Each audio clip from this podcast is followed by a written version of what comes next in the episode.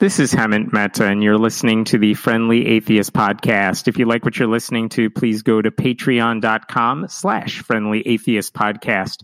I'm solo here today because I'm doing an interview with someone I think you're going to enjoy listening to. Alice Greczyn is an actress and writer who may be most familiar to audiences from her role as Mads Rybak in the ABC family show The Lying Game. What audiences may not know is that Alice experienced what she calls a painful yet rewarding transition from Christianity to atheism. It led her to create a website called daretodoubt.org, a resource for people leaving their faith. She now lives in Los Angeles and has just published a book about her journey out of religion called Wayward. During the interview, my microphone was not working properly. However, 90% of the talking is from Alice, and you should be able to hear her just fine.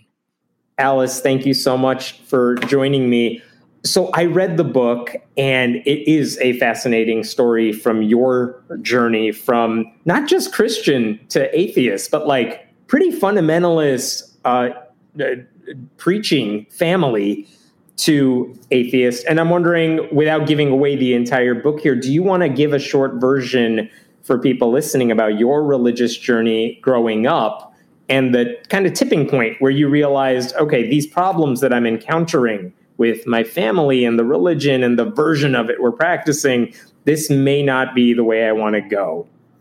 Yes. So, uh, well, first of all, thank you very much for having me. Um, I was raised non denominationally Christian. My parents were very emphatic about that we were non denominational because, um, in their opinion, and in the opinion of many of the people that we went to fellowship with, denominations and branches limited what God could do through the Holy Spirit. When we subscribe to a certain sect or a certain ideology, a certain branch, um, it to them felt more limiting. Which to me, the ironic part is that it kind of non-denomination non-denominationalism kind of became its own very recognizable denomination as yeah, a result of that. Um, yeah. It's yeah, and and it wasn't until I was in my late teens, early 20s that I sort of realized that the media, the secular media, called our type of Christianity evangelical, which is a pretty broad blanket. But I also feel, to me, how I personally distinguished it was we were the t- there. There were two types of Christians in my mind: the ones who thought it was okay to have sex before marriage, and the kind that didn't. We were definitely of the kind that did not think it was okay. So um, that the media called us evangelical for, um, which confused me because I grew up thinking evangelical was its own denomination, and we were not denominational, so it was right. it was very confusing. And you you didn't just go to church though; like your family, almost as I'm reading it, it seemed like you came from an army family where you're moving all the time to all these different places. But no, that's just what your family did as you were growing up because of their faith. Yes. So my parents were uh, sort of a minority within a minority, like the type, like the type of Christianity that we were into, even though it was non-denominational. Um, other people might also call it charismatic, uh, which is kind of like a niche spinoff of Pentecostalist-based Christianity. It's the in, in brief, it's like the Holy Spirit, tongues praying, like spirit slaying, falling on the floor, laughing, having visions, and projecting prophecies onto people. Um, that was the type. You made a reference to this in the book too, but there's a YouTube video uh, with Benny Hinn. Uh, yes. What's the song? The bodies hit the floor. The bodies hit the floor, and that's not a far cry from what you experienced at church as well. Not at all. Not at all. No, it was very, um, very demonstrative, very emotional and emotive and very spontaneous. Like, uh, most of the time there was not a, a ritual of like, we have praise and worship from this time, then we have a pre-planned sermon from this time. We're going to pass the offering in between. It wasn't so, uh, ritualized. It was very like, let's see what God's going to do today and whatever the spirit puts on your heart. And maybe that means we're all going to howl like wolves at the moon for the next hour and a half. Maybe it means we're going to like sob and confess our, our like sexual perversions to each other to hold each other accountable. You know, as one does, yeah. do. Yeah. So it was very, um, very much, uh, very spontaneous, uh, very holy roller revival tent type of Christianity. And my parents, even within that circle, were uh, particularly unusual because um, they, what came out of that for them was, uh, in short, the, my parents were swept into a, a, charismatic movement that would later be known as the Toronto Blessing, and it spread around the world. I read about this in the book. Um, it spread around the world. My my family was heavily involved, and it really influenced my parents' faith. And long story short, led them to believe that God was calling them to give up worldly employment and then eventually even our housing, to trust in God uh, implicitly to provide for us. And my parents called it living by faith um, because there's plenty of Bible verses to back up. Jesus says, you know, you have to sell your possessions and give to the poor and then come follow me. And my parents took verses like that rather literally, even though they took very many other verses uh, a lot less literally and more as symbolically or metaphorically. And they're hardly and alone in that one. Yeah. Hardly alone. No, hardly. and, and, and that's where there's a lot of wiggle room with the Bible and many other spiritual texts. But specific to Christianity, it's like, you can say whatever whatever verse the holy spirit is putting on your heart at that time is the one that you should listen to even if it's contradictory to other verses in the bible um, so it, which we know there are many so I've, I've definitely heard of Christian families, very devout, who might move because they're going to do a church plant, they're going to start something up. But your your family basically said, "Okay, we're giving up our house, we're going to move but they didn't have a plan necessarily. They didn't even know where you all were going. No. So my parents had been missionaries when I was a toddler, where they gave up their careers. My mom was a, a, concert pianist and piano instructor, and my father was a police officer in Berkeley, California.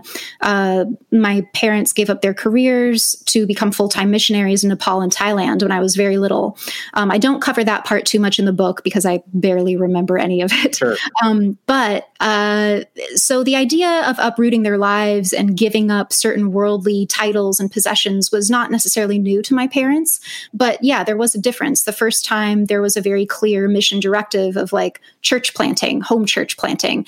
And uh, after the Toronto blessing, uh, it was much more of a let's follow God wherever He leads, wherever He puts in our hearts. Maybe it's going to be to go to this campground. Maybe we're going to meet someone in this campground. They're going to invite us to stay with them. And so we did for a few months. And then we meet these people and we stay with relatives that we know. And so it was very, uh, very nomadic. And God led. And I say that yeah. in quotations, not to be disrespectful to what my parents genuinely believed, because I do think that um, where they were at at that time, for them, their faith truly was genuine. I don't think they were hiding behind God as a reason to avoid having a conventional American life. I think they, um, or or just to uh, indulge their own desires. I think I think that they genuinely believed they were.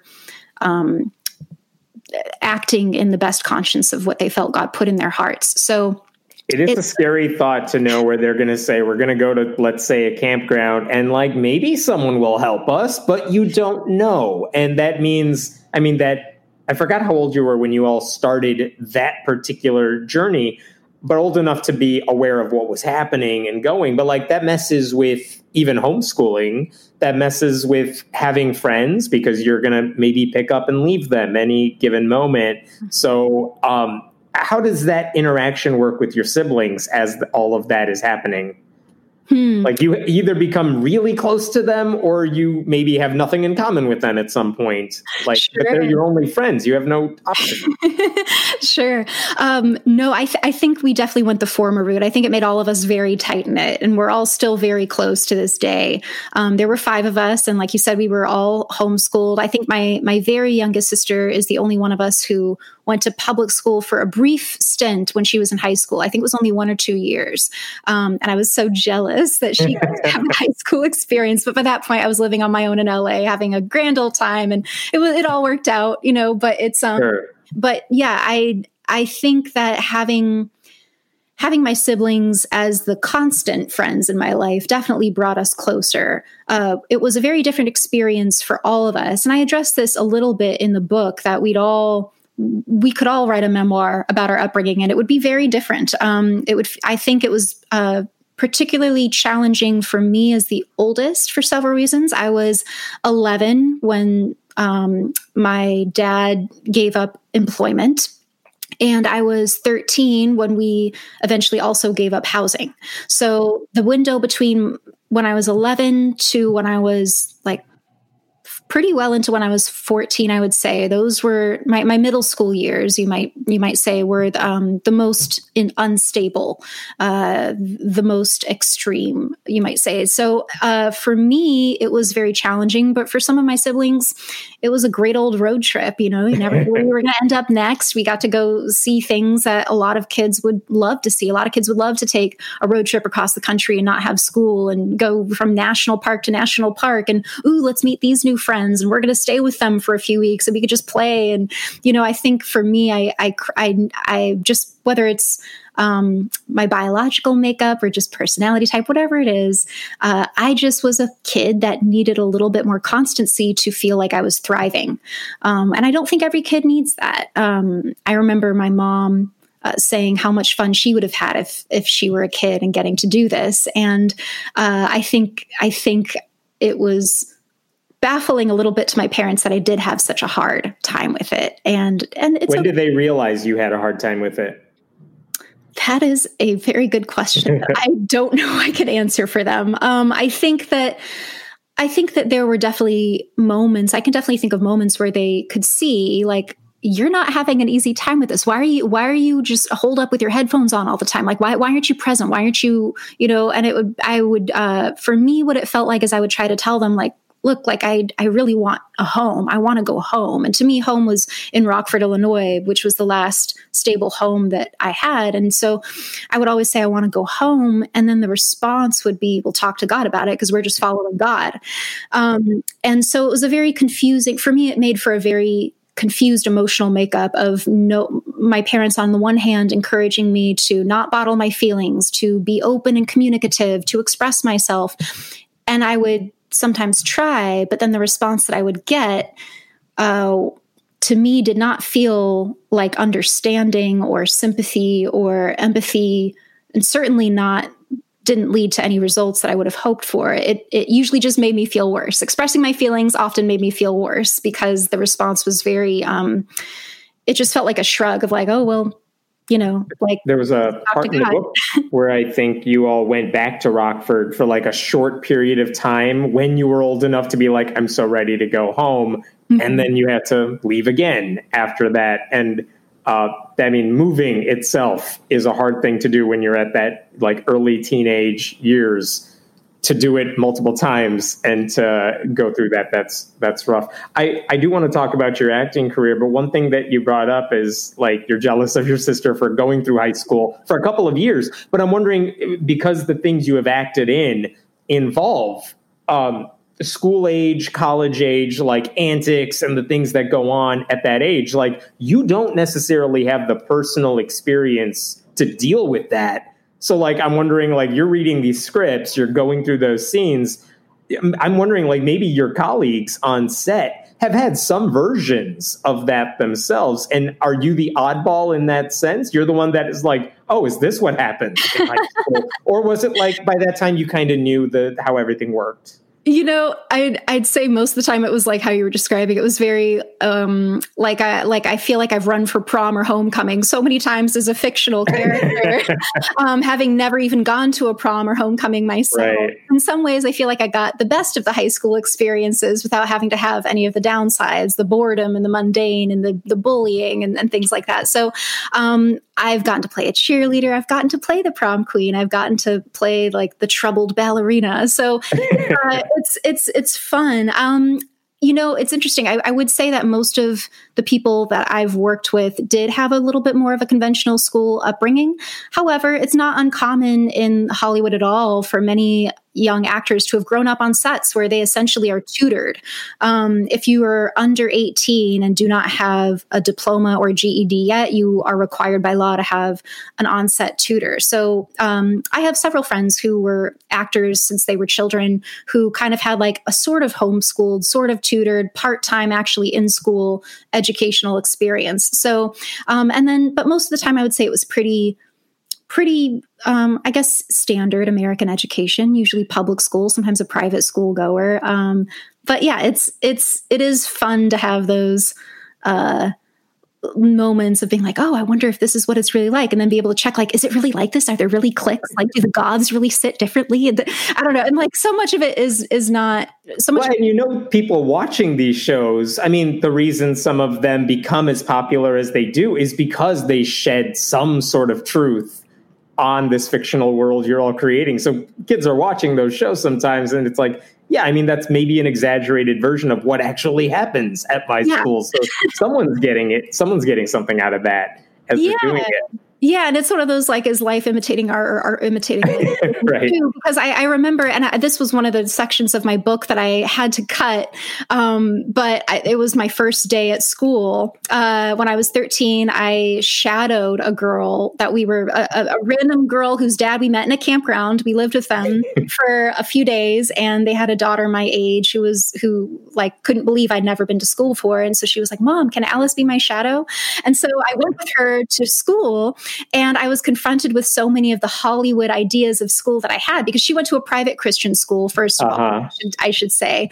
Um, yeah. So it, there were uniforms required. There was only like 25 kids in her entire class. And so there weren't really cliques. Like there it was like, you don't I, have a choice. like a ivy colored Tudor building and, you know, like swarms and throngs of kids. Like it wasn't, this was just some, some small little private school in Michigan.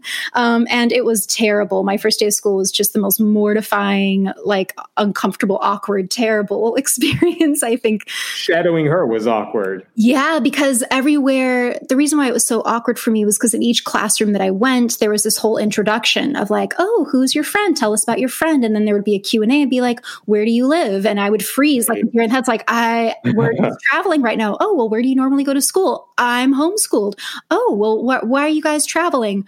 Uh, because God. and it would just turn into this huge can of worms that would make everyone. Even at a Christian school, that might make people uncomfortable. Yes. All, you know, interesting because it was almost like Christians, especially, had a hard time with the way my parents were living out their faith. Because I don't know if it was because it made them feel implicitly, silently judged, like that's how they should live out their faith, or if it was just they were it's like they, their God would never call a man to be unemployed and make his family be homeless. And so maybe, so how can they believe in the same God? But it was almost, sometimes I had the sense that it was almost Christians who objected to my parents' lifestyle more than people who were not in the church or didn't believe in God. It was more just like, huh, interesting family. You guys, you guys are really interesting.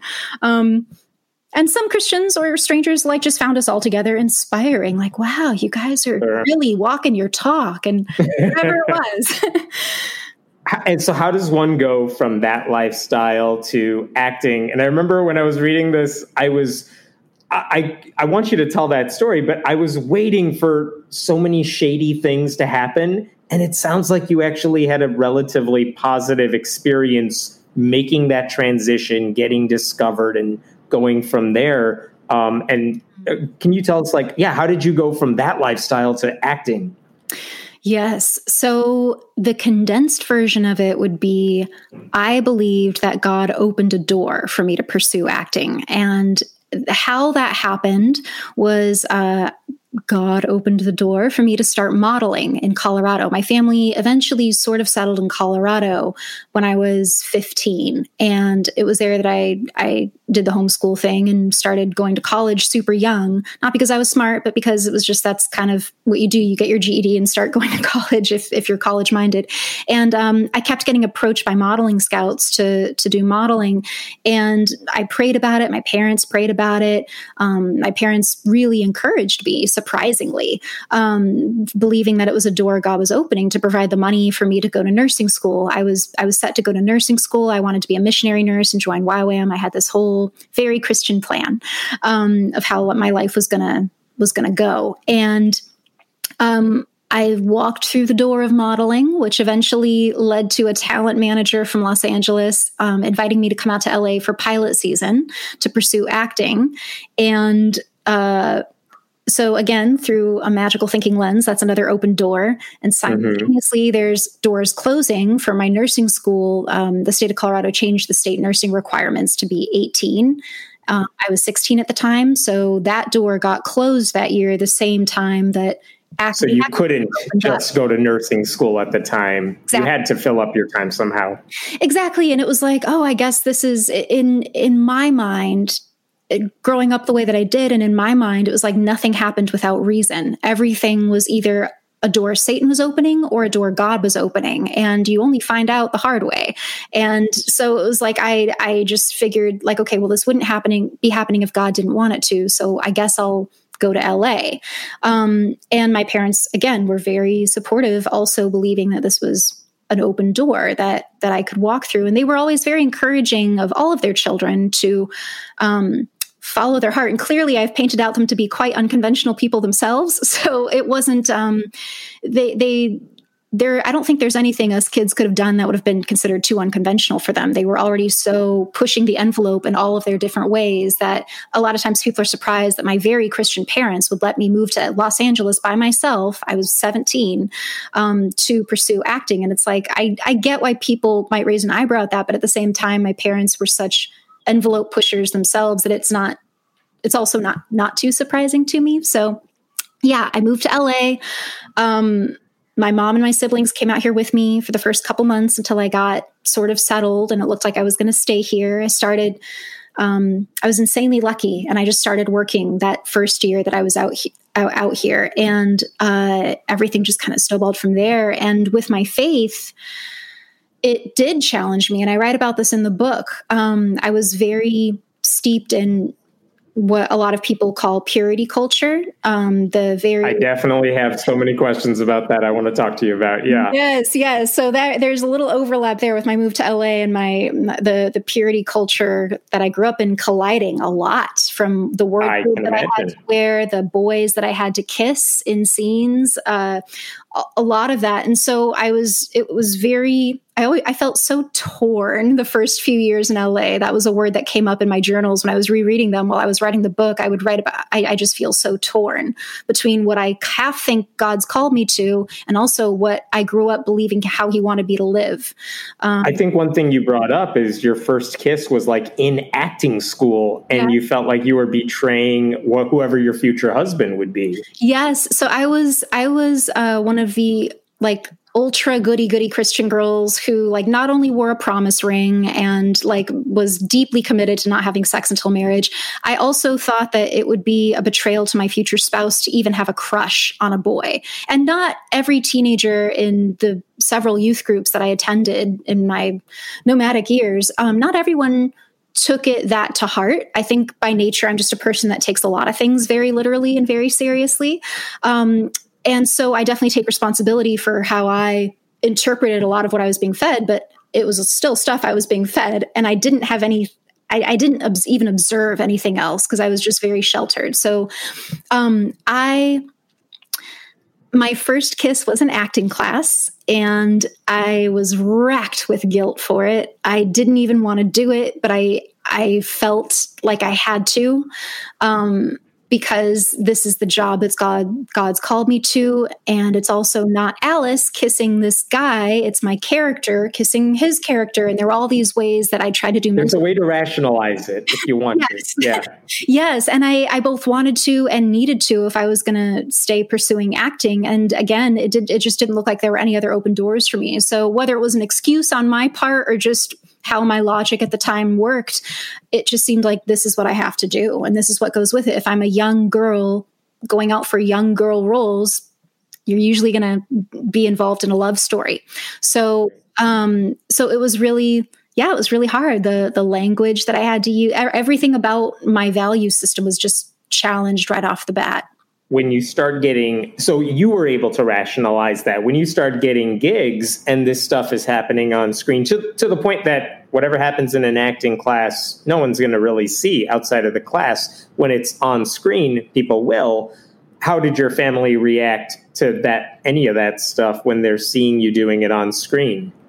You know i don't i don't recall if if they did have any sort of reaction i don't recall them sharing it with me in regard okay. to that um because i think i think uh I remember when I started modeling a little bit more out in Los Angeles, I was more worried about what my parents might think of that because some of it was more risque than the acting roles that I'd done up until that point. So that I was more worried about, but um, they didn't, I don't recall any sort of major conversations uh, about it. Um, from friends back home, I remember like, oh, how would your future husband feel if he saw you doing this? And my response was like, well, if he's my future husband, God will give him the grace to deal with it because I still believe that I was being unfaithful to him, but because God asked me to.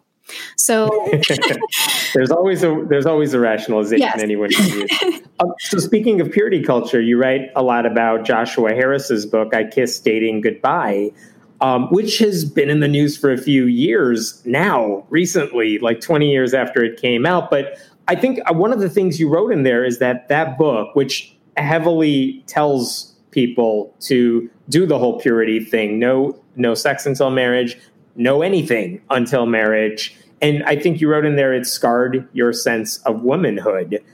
And then you started doing the act i forgot if you uh, read the book before you started doing the acting gigs and the the scenes like that but i was really curious because on this podcast, I know we've talked a lot about that book and Joshua Harris, but I'm really curious. In the past couple of years, Joshua Harris has distanced himself from the book and basically uh, kind of apologized, kind of left uh, distancing himself from his own creation.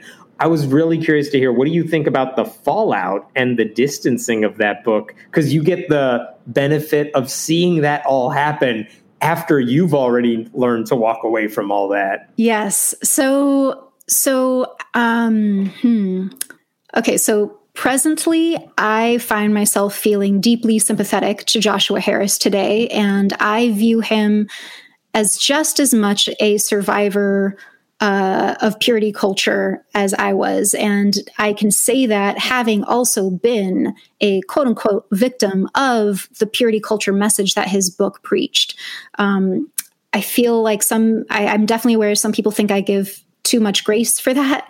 Uh, for me, he was 21 when that book came out, and me at 21 or 2019, around the age maybe he was writing the book, like I, I, I just think how else was he supposed to turn out? Kind of, you know, we all turn out differently, but um, I have a lot of admiration for him today for how he's uh, done his best to own up to a lot of the harm that it's caused and how he has distanced himself and gone through his own uh, deconstruction of his faith. And um, so that said, yeah, at the time when I was a teenager, that book really did uh, scar, leave some deep scars on on my sense of womanhood. Uh, but it was biblically based, so that said, as much as I might have found it consolidated all in I Kissed Dating Goodbye, it's still just in the Bible, the OG book of purity culture. um, and it's uh, there was another book too, and I write about I write about this. I went to a purity conference by led by Eric and Leslie Ludy, who wrote when God Writes Your Love Story, which is a lot like I Kissed Dating Goodbye. But that book almost made a deeper influence on me than I Kissed Dating Goodbye because it reaffirmed Joshua Harris's message when I was a little bit older. I was 15 when I attended the Ludy's conference and read their book, and it seemed to focus more on the um, what I interpreted it as the reward aspect of it. If you surrender your will to God, God will reward your faith with this amazing love story. I know Harris's message touched on that too, but I've maybe it's just my recollection, but the Ludy's message really hit that for me. So, um, not sure how much I want to get into too much of spoiler alerts, but I've talked about this before in in uh, other podcasts. Long story short, the future husband that I waited for and prayed for and wrote letters to and was completely saving my emotions and body for. Um, that all kind of got debunked when my first year out in Los Angeles, a guy from my youth group back in Colorado also moved to LA. We were friends for a couple months, nothing more had quite firmly established that we were not dating because I didn't date. Mm-hmm. Out of the blue, one day just announced that he was my future husband. Yeah, it was I, a weird pickup line. Yeah. yeah. It's a very weird pickup line. um, and it's he was three years older than me. He was 20, I was 17. And you know, he grew up very similarly to how I did. We went to the same church back in Colorado. And um, so, in some ways, I can't really fault him uh, for that pickup line. um, I do think it came from a very genuine place. However, it it uh, I felt deeply betrayed, not just by him as a friend, but more importantly by God, because I'd bought into the promise that if I if I waited faithfully for my future husband, that God would give me this epic love story and I'd be so head over heels in love and we would have the best sex ever. Of course, how would we know because we didn't have anyone else to compare it to, but you know, it was just going to be like like a rom-com epic um, is what I kind of thought and and that it was revealed to be this guy who I loved as a brother. I loved as a friend. You know, I did not I didn't, I just didn't, wasn't into him that way. Um, but it's so strange to say now, but I just never once even questioned him. I never once even questioned that, like, did God really tell you that? Like, like it just was so far out of the realm of possibility in my mind that anyone would just say that unless they genuinely believed it. Um, and I do think he genuinely believed it is the sad, funny part. Uh, and we were uh, i use the word betrothed in the book. And yes. that used the word betrothed in my journals at the time um, because i didn't feel engaged. Engaged to me felt like a happy thing whereas a betrothal felt like an arrangement. And it felt like an arrangement to me. I i wasn't asked um, i was just told. And the clincher of course was uh, and I've spoken about this before, so spoiler alert, but also not so spoiler alert. Um, my the the purity culture setup in the books uh, on purity culture and courtship versus dating all say that um, you'll know when you've met the one even though you don't date them because god's going to affirm it through your spiritual elders through your pastors and your parents primarily if you have godly parents.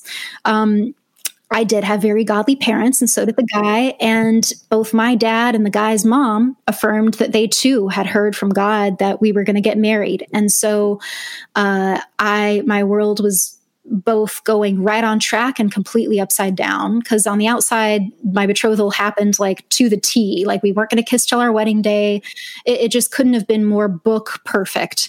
Um, but on the inside was just I was wrestling with so much um, betrayal and guilt and anger and guilt for feeling angry and betrayed and trying to force myself to be just be grateful, you know, like just be grateful, um, submit.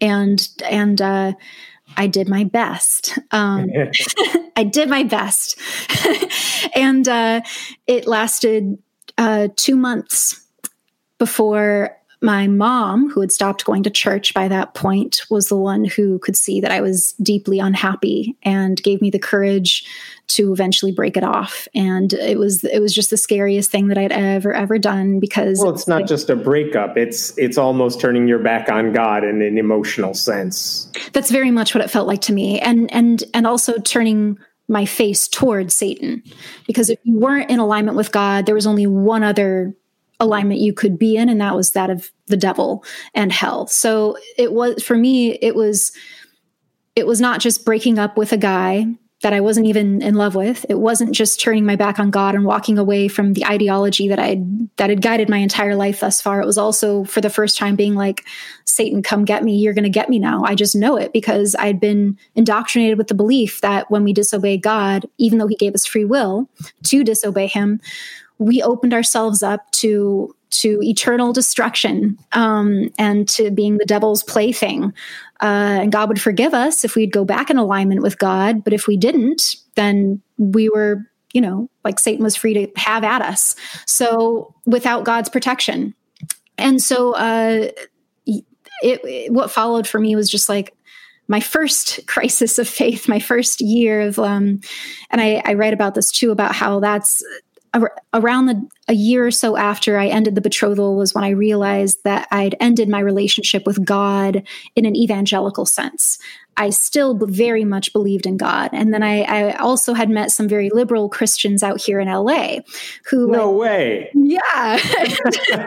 and they they baffled me and to be honest with you, they still baffle me um, for some different reasons. Sure. Um, we've all learned to like like some of my closest friends uh, are are identify as Christian or are deeply spiritual or use the language of Jesus and and we I, am very lucky to have in my life people who um, who can tolerate my my bafflement and genuine questions. Like but but how? When you haven't actually read what Jesus said. Does do you call yourself a Christian?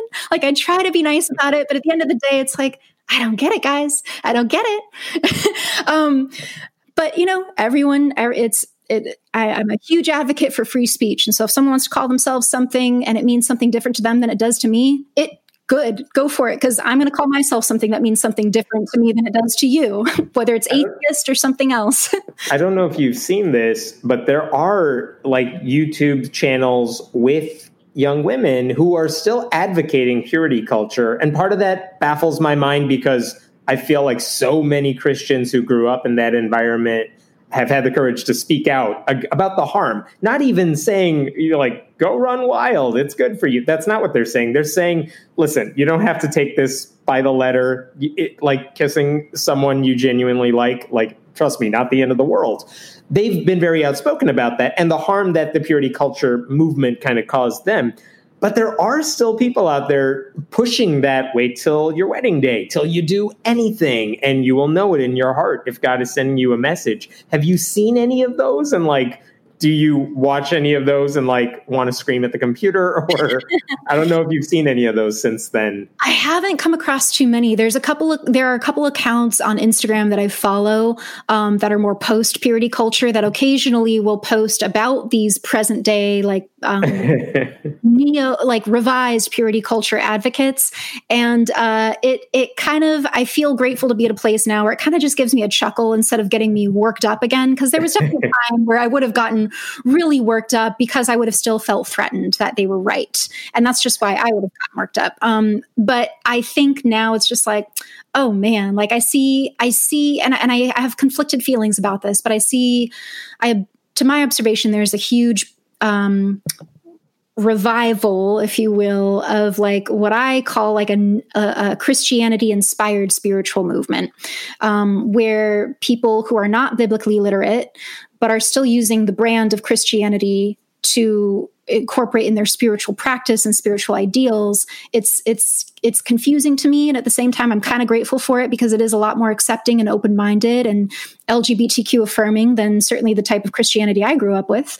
But there's still for me on a philosophical and logical standpoint doesn't add just doesn't make sense to my mind but it doesn't need to it makes sense to theirs and i consider them allies because they can use the language to speak to the more hardcore evangelical leaning people um, when you're well still- that's one thing you get from your book which is you can't doubt the fact that you were devout that you grew up a christian like no you are very much steeped in christianity for such a long part of your life you know what you're talking about when you're saying this stuff. That makes a difference. Um, yeah. you also said you it wasn't just the purity culture thing. You also read a lot of like the James Dobson books. Yes. Uh, growing up too. What sort of influence was that for you?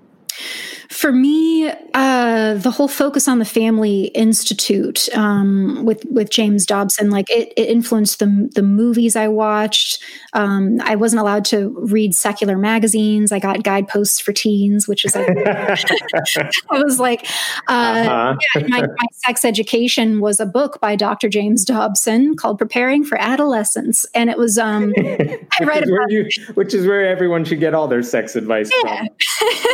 it was uh, it was uh, I I write in the book how it's like I learned about masturbation through that book, oh, and oh, no. uh, yeah, and like it was so confusing because Dr. Dobson wrote that you know you shouldn't feel ashamed if you masturbate, but I'm going to leave that between you and God. Basically, I, I was, was surprised like, when you said that. I'm like, he said that really? Oh, interesting. Kind of comes across as a little more progressive for like an ultra conservative Christian doctor. It really does, yeah. But that, but and and so for at first I was like, oh, like there's this thing called masturbation. Cool. Oh, it's it, he seems to support it. But then there was that that little line of like, but you know, everyone should really prayerfully consider this, and it's between you and God. And I was like, oh man, but like lust is definitely wrong, and I don't know how to masturbate without also having lustful thoughts. So it must just be wrong. Or and, maybe God's sending a message. Who knows? Yeah, who knows? but th- you mentioned that he influenced the pop culture you consumed. I think you said your parents forbade you from any of that pop culture stuff. Um, so I, it was really surprising that they were relatively fine with you modeling, with you trying out for uh, going to Hollywood. Period. Yeah. Because I mean, I'm wondering how much of that scene, how much of Hollywood, like, did you even know what Hollywood meant in a in a sense because you were basically told don't consume anything that comes from there.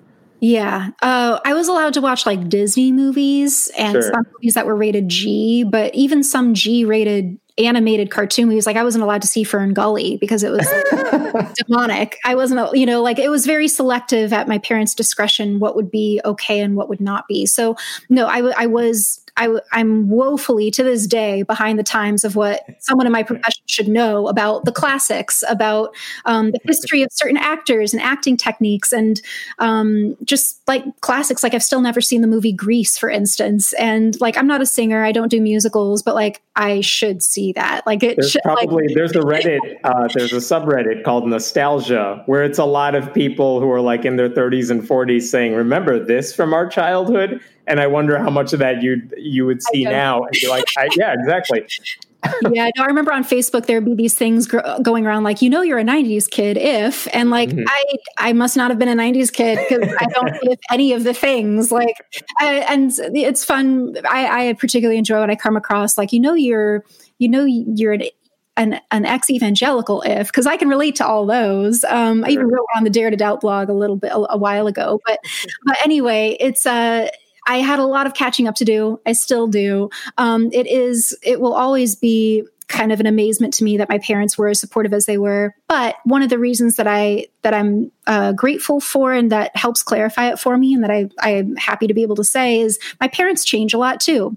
Um, they are very they I think for uh, there were several periods in my childhood where they were deeply involved in one type of Christianity and then deeply involved in another, deeply involved in no organized religion at all, and then deeply involved in a more metaphysical curiosity thing. Like they they're very evolving people, and um, for all of the frustrations that I definitely had growing up with them, like I do today very much appreciate that they're uh, my parents are always open to change and always open to to growing and being challenged. And i think by the time i was a by the time i was 17 and moving to la um, they were not in the same place spiritually that they were when i was 9 and 10 and we were involved in the toronto blessing. So i think had i gotten the opportunity had i been 17 in the mid 90s my parents probably would might not have been as supportive of me moving to LA and pursuing modeling and acting but it was like the early 2000s and their faith had evolved by then as well. And so I think that that definitely contributes to them being so supportive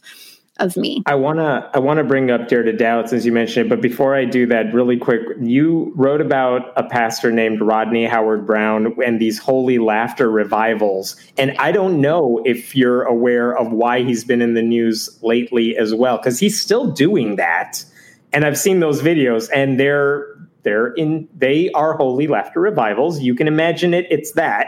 Um, but he also, I was wondering if you were watching the news because he was one of the first pastors to really get arrested this year for trying to keep his church open during the pandemic. Uh, I think in Tampa, Florida. And I don't know if like I had not really heard his name that much until the pandemic happened. Yes. No, it was um it was it, it, it was both surprising and not surprising to see his name making headlines again this past spring uh, in regarding the the pandemic and his flouting of the regulations to get his congregants together.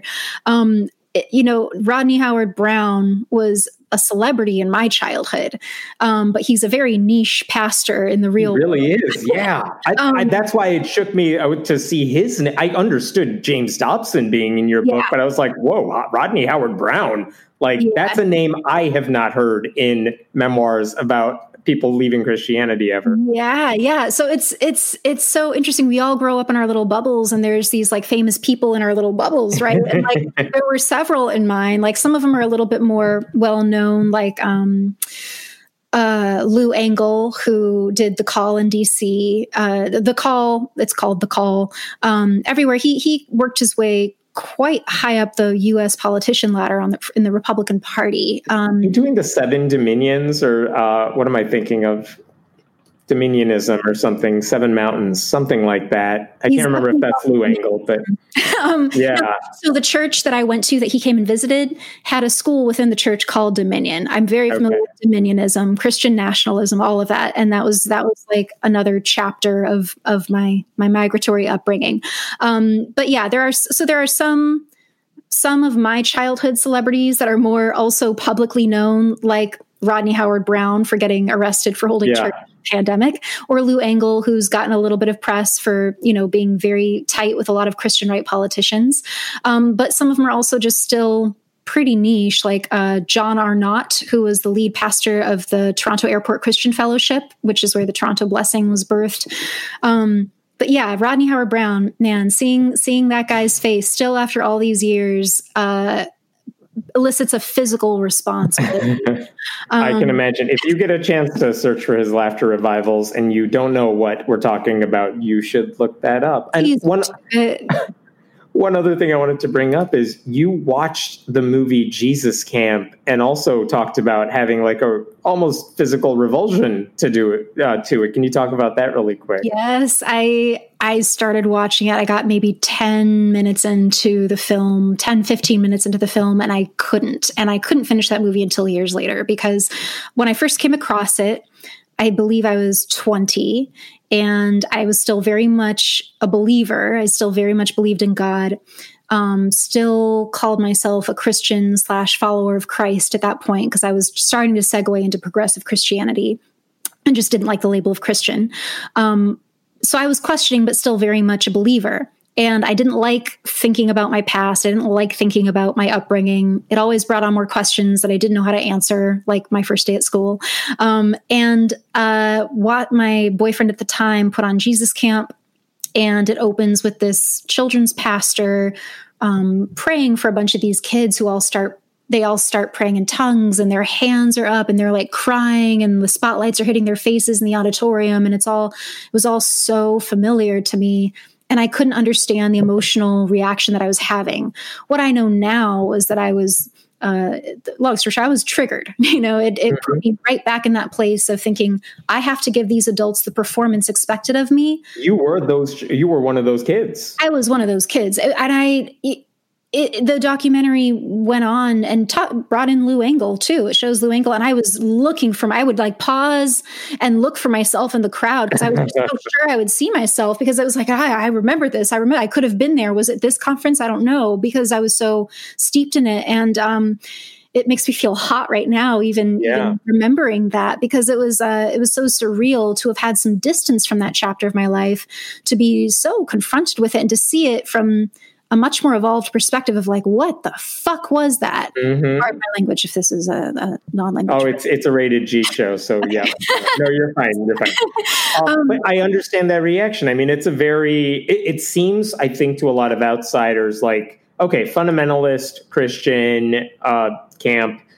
Okay, I mean, this is what I expect, but surely this is only these people. It doesn't seem like necessarily it's this big movement except it really is. There's a lot of kids who went through that and and dealt with that. And i think even some of the kids in that movie have publicly said we have since left that. Oh that's news to me. I'm gonna have to yeah. wow. i think the guardian did like a 10 year retrospective after the movie came out because those kids are probably what in their 20s now early yeah. 20s and yeah a number of them are like they're they're in the same position you're in where yeah. they're like yeah i went through that and i have since left and yeah. so there, there's hope there's like yeah. at the end of the tunnel there. Yeah, can, yeah. Can you talk about Dare to Doubt and why you started it and what you're hoping to do with it? I started Dare to Doubt for these kids like myself. I started it for me first and foremost. I wanted to make a resource site for my. I, I, did this two years ago, and I set out to make the website that I needed when I was 21 and really just falling apart following my loss of faith. Um, and I really needed therapy. I was in therapy for three years.